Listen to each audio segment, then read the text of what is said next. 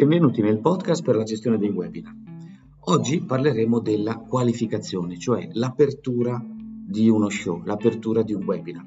Abbiamo detto che per avere eh, un webinar efficace è importante che sia scritto, pensato, disegnato, progettato come uno show televisivo, come anche un libro, come un programma radiofonico, come un film. Allora andremo a prendere dei segreti degli autori, autori televisivi e sceneggiatori, i segreti, dicevo, della narrazione.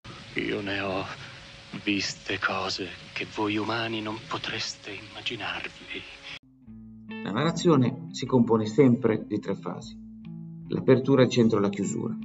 Adesso andiamo a vedere, così come vengono chiamate, la qualificazione, cioè l'apertura. Nella qualificazione si danno le istruzioni, si fa la promessa, si descrive lo scenario nel quale i protagonisti avranno la loro vita, le loro azioni, le loro dinamiche.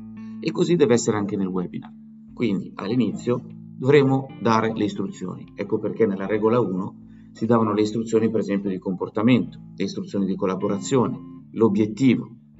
Insomma, la qualificazione qualifica la scena, qualifica l'episodio, qualifica la nostra dinamica di interazione con i partecipanti.